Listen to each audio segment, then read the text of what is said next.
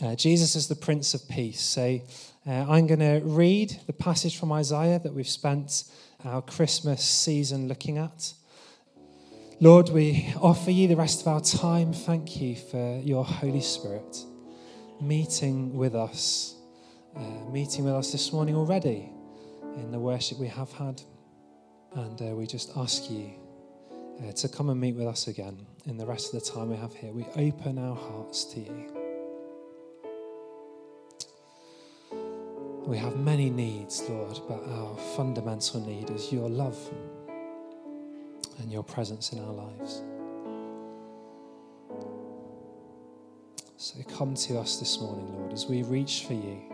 Come to us.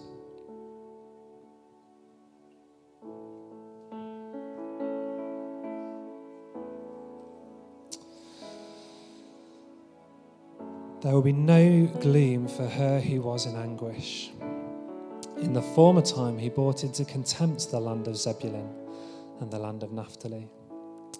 But in the latter time, he has made glorious the way of the sea, the land beyond the Jordan, Galilee of the Gentiles. The people who walked in darkness have seen a great light. Those who dwelt in a land of deep darkness, on them has light shined. You have multiplied the nation, you have increased its joy. They rejoice before you as with joy at the harvest, as they are glad when they divide the spoil, for the yoke of his burden and the staff for his shoulder, the rod of his oppressor you have broken, as on the day of Midian. For every boot of the trampling warrior in battle tumult, and every garment rolled in blood will be burned as fuel for the fire. For to us a child is born, to us a son is given and the government shall be upon his shoulder. And his name shall be called Wonderful Counselor, Mighty God, Everlasting Father, Prince of Peace. Of the increase of his government and of peace, there will be no end on the throne of David and over his kingdom, to establish it and to uphold it with justice and with righteousness from this time forth and forevermore. The zeal of the Lord of hosts will do this. When Isaiah prophesied these words to Judah, the situation was bleak. Ever since the reign of Solomon, the people of God had lurched from conflict to conflict. First, the kingdom itself was split in two, the promised land was divided into the kingdoms of Israel in the north and Judah in the south. Then the monarchy of both kingdoms failed to uphold the law of God, failed to live and act as righteous kings, leading to great internal conflict. And now, as Isaiah prophesies these words, the regional superpower Assyria had swept down from the north through Zebulun and Naphtali, through Galilee, and conquered the northern kingdom taking the people into exile. And the kingdom of Judah was next in line to be destroyed. There was no peace. Within the kingdom, the people and their kings were corrupt. And the threat of violence and oppression approached from without. Judah and Israel were truly in anguish and walked in darkness. And it was into this darkness that God spoke, promising a great light, promising hope and deliverance through the Messiah, a child who would be called the Prince of Peace. This peace was not simply an absence of war. No, the shalom that Isaiah spoke of meant far more than that. It was a restoration of all that is wrong. This peace meant being made whole again. It was about well being in its fullest sense. You see, the Prince of Peace was not just the one who stops wars, but the one who makes us whole. Peace on the outside and on the inside. And so Jesus came. Hundreds of years later, the Prince of Peace was born. And as he was still in the womb, the priest Zechariah prophesied that he had come to give light to those who sit in darkness and in the shadow of death, and to guide our feet into the way of peace. When the angels announced his birth, they cried out, Glory to God in the highest, and on earth, peace among those with whom he's pleased. When Jesus healed the sick and forgave sinners, he told them to go in peace. And the peace that Jesus brought was shalom peace, and the kind of peace, uh, not just the absence of conflict.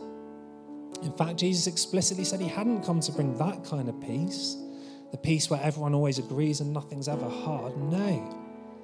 In fact, Jesus was clear that following him would involve hardship and suffering, and yet there would be the deep shalom peace of God for those who walked with him. He blessed the peacemakers. He refused to fight or legitimize violence. He lamented over Jerusalem as the Jews rejected him, crying out, Would that you had known the things that make for peace. When he prepared his disciples for his departure, his death, and ascension, he said to them, Peace I leave with you, my peace I give you. And the first thing he said when he met them after his resurrection was, Peace be with you. Jesus is the Prince of Peace, and he still gives his peace today to his children. Do you want the peace of Jesus? Then, through this morning, as we dwell on some of the ways that Jesus brings his shalom peace into our lives, I encourage you to reach out for him. The Prince of Peace is with us this morning, walking amongst us. We lack peace because of our sin. We were made to love and obey God, but we often fail to do so. We choose our own way. We choose selfishness. We choose idolatry. We choose money, sex, or power. We choose anger, bitterness, and envy. We choose to put ourselves first. We choose not to be generous, or kind, or gentle. And this eats away at us on the inside. We then experience guilt and shame. We experience disappointment and loss and an emptiness that haunts us. And so we desperately seek to cover our sin. We lie. We lie so much to cover the reality of who we are and what we've done. But this too robs us of peace. We seek to cover our sin by trying to be good people and do good things, but this simply leaves us exhausted and depressed because we can't be good enough. We seek to cover our sin by blaming others to excuse ourselves, but this just leaves us angry and isolated. How much our own sin denies us peace.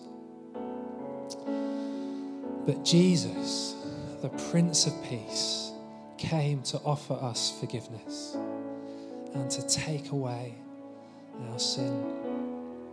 We do not deserve peace, but if we are willing to kneel at the foot of the cross of the Prince of Peace, if we're willing to ask Him into our lives, then He will come and forgive all our sin.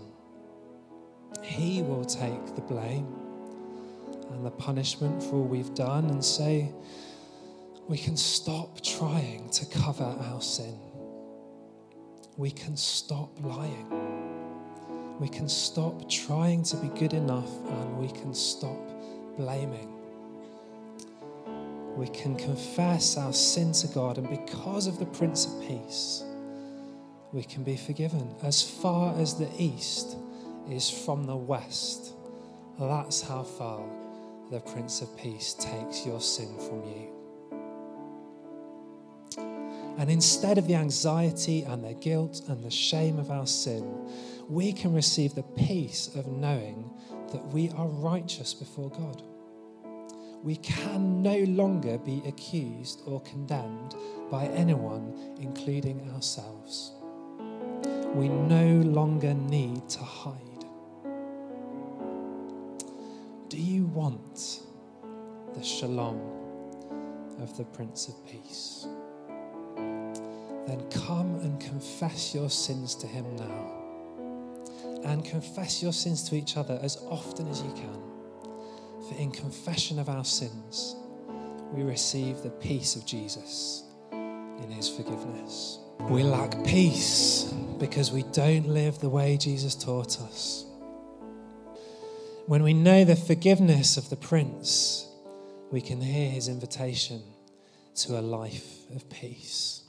Come to me, all who labor and are heavy laden, and I will give you rest. Take my yoke upon you and learn from me, for I am gentle and lowly in heart, and you will find rest for your souls. For my yoke is easy and my burden is light. Jesus does not just forgive us our sins, but he offers us a new way of living. How we wish that peace was something that could be given to us in a moment and last forever. How we wish that peace could be a heavenly download instantly transmitted to us from the Prince. But that's not the way the Prince of Peace works with his people. No, to have the peace of the Prince, we must live the life of the Prince. Learn from me, he says, and you will have rest for your souls. Another time, he says, I am the way, the truth, and the life. If we want the Jesus life, we must not only know the Jesus truth, but live the Jesus way. Will you hear his invitation today to live the Jesus life? He teaches us how by his words by his example and by his Holy Spirit. It's as we learn to walk as Jesus walked, it's as we become apprentices or disciples of Jesus that we live a life that brings the peace of the Prince. You see, we do not obey Jesus because we need to keep him happy. We don't obey Jesus because he'll punish us if we don't. We obey him because we want the Jesus life. We want his peace. The psalmist cries, Lead me in the path of your commandments, for I delight in it. Turn my eyes from looking at worthless things and give me life in your ways. Do you want the shalom of the Prince of Peace? Will you learn from him? obeying his commands and following his example, will you ask others to help you on the journey? For as we live the way of Jesus, we receive the peace of the Prince. We lack peace because we worry about many things that we can't control. We lack peace because we worry about our lives, about whether we will have enough money. We worry about what others will think of us. We worry about whether our loved ones are safe and healthy and happy. We worry what will come our way next week, and we worry if we did the last thing, the right thing last week. We worry what the right decision is, and we worry that we're missing out. We worry that something bad will happen to us. And when we're having a good time, we worry it's not going to last very long. And we worry that we're worried so much. We are a people that walk in deep darkness, are we not? And this worry robs our peace because so often the situations are simply not within our ability to resolve. We cannot control most of our lives. As the Prince of Peace himself said, Which of you, by being anxious, can add a single hour to your lifespan? We cannot guarantee our own happiness or safety. We cannot guarantee our family's income. We cannot guarantee our loved ones will be okay. To be honest, we can't do very much at all. And yet, the Prince invites us to find the way of peace by giving up our need to be in control and surrendering our lives to the King. Do not be anxious, saying, What shall we eat? What shall we wear? Your Heavenly Father knows that you need these things. But seek first the kingdom of God and his righteousness, and all these things will be added to you. If we receive forgiveness for our sins and learn to live the Jesus way, we can let go of our need to be in control. This is the way of the cross. To learn to say that whatever my lot you have taught me to know, it is well with my soul.